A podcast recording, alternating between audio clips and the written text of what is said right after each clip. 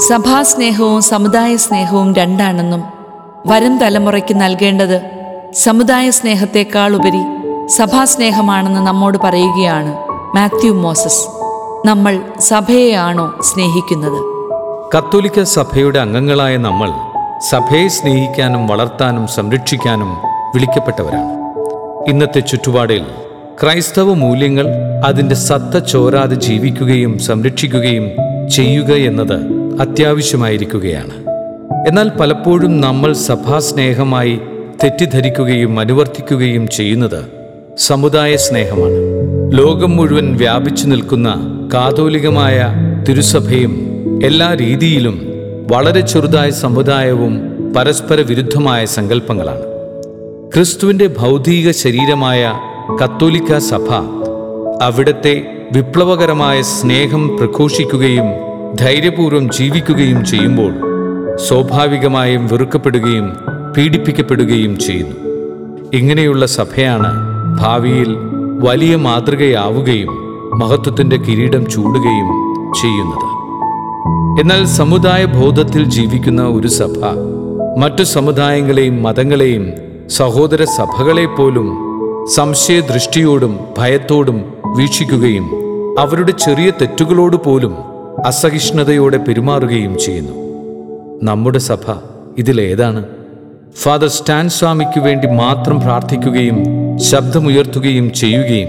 എന്നാൽ അദ്ദേഹത്തോടൊപ്പം അറസ്റ്റ് ചെയ്യപ്പെട്ട മറ്റുള്ളവരുടെ പേരുകൾ പോലും അറിയാതിരിക്കുകയും ചെയ്യുന്നിടത്ത് നമ്മൾ വെറും സമുദായ വാദി മാത്രമാവുകയാണ്. അദ്ദേഹത്തെ നക്സൽ തീവ്രവാദിയായി കാണുന്നവർ ഇപ്പോഴും കത്തോലിക്കരുടെ ഇടയിൽ ഉണ്ടെന്നതാണ് ഏറ്റവും ഖേദകരം. സഭയുമായി ബന്ധപ്പെട്ട ഒരു കാര്യത്തിനല്ലാതെ ഏതോ നാട്ടിലെ ദളിതർക്കു വേണ്ടി ശബ്ദമുയർത്തിയത് കൊണ്ടാവണം അദ്ദേഹം തീവ്രവാദിയായത്. നീതിക്കു വേണ്ടി പീഡകൾ സഹിച്ചവരിൽ നമുക്കറിയാവുന്ന എത്ര പേരുണ്ടാവും സഭയിൽ.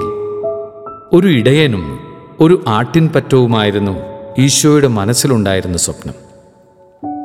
അതിന്റെ അർത്ഥം ഒരിക്കലും ഒരു ചെറിയ സഭ ഒന്നും പറ്റാതെ സൂക്ഷിക്കുക എന്നല്ല. മറിച്ച് എല്ലാവരെയും ഉൾക്കൊള്ളുന്ന ഇൻക്ലൂസീവ് ഒരു സഭയായി മാറുകയെന്നതാണ് നമ്മുടെ അസഹിഷ്ണുത കാരണം തന്നെയാണ് മറ്റെന്തൊക്കെ നന്മ പറഞ്ഞാലും അവസാനം നമുക്ക് സ്വന്തം നാട്ടിൽ ആരെയും ആകർഷിക്കാനാവാത്തത്.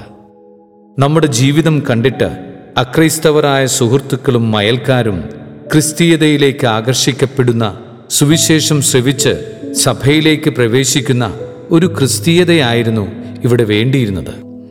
അങ്ങനെയാണ് സഭ വളരേണ്ടത്. അല്ലാതെ സഭയിൽ കുട്ടികളുടെ എണ്ണം കൂടുന്നതിനെ പ്രോത്സാഹിപ്പിച്ചല്ല. കത്തോലിക്ക സഭയുടെ സാർവത്രികതയെക്കുറിച്ചുള്ള അറിവില്ലായ്മയും ദൈവപരിപാലനയിലുള്ള വിശ്വാസക്കുറവുമാണ് സഭയെ വെറും സമുദായമാക്കി മാറ്റി അവകാശത്തിനും സംരക്ഷണത്തിനും വേണ്ടി മുറവിളി കൂട്ടാൻ നമ്മെ പ്രേരിപ്പിക്കുന്നത്. അതുകൊണ്ടാണ് നമ്മുടെ പെൺകുട്ടികൾ മറ്റു മതങ്ങളിലേക്ക് വിവാഹിതരായി പോകുമ്പോൾ നമുക്ക് ധാർമ്മിക രോഷമുണ്ടാവുകയും എന്നാൽ അന്യമതസ്ഥയായ ഒരു പെൺകുട്ടി വിവാഹിതയായി ഇങ്ങോട്ട് വരുമ്പോൾ നമുക്കൊന്നും തോന്നാതിരിക്കുകയും ചെയ്യുന്നത്.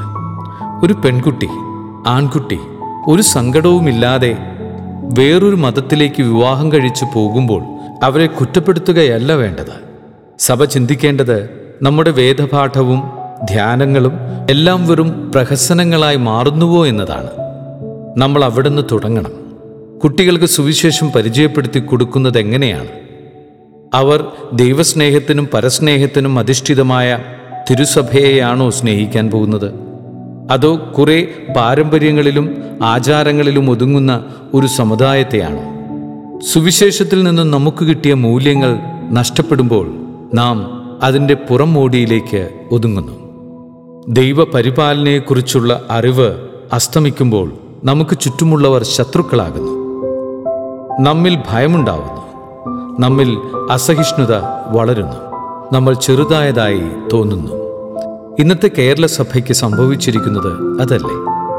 മറ്റു മതസമൂഹങ്ങളെ ഭയന്നോ തുരത്തിയോ ഉണ്ടാവേണ്ടതല്ല ക്രൈസ്തവ സാക്ഷ്യം.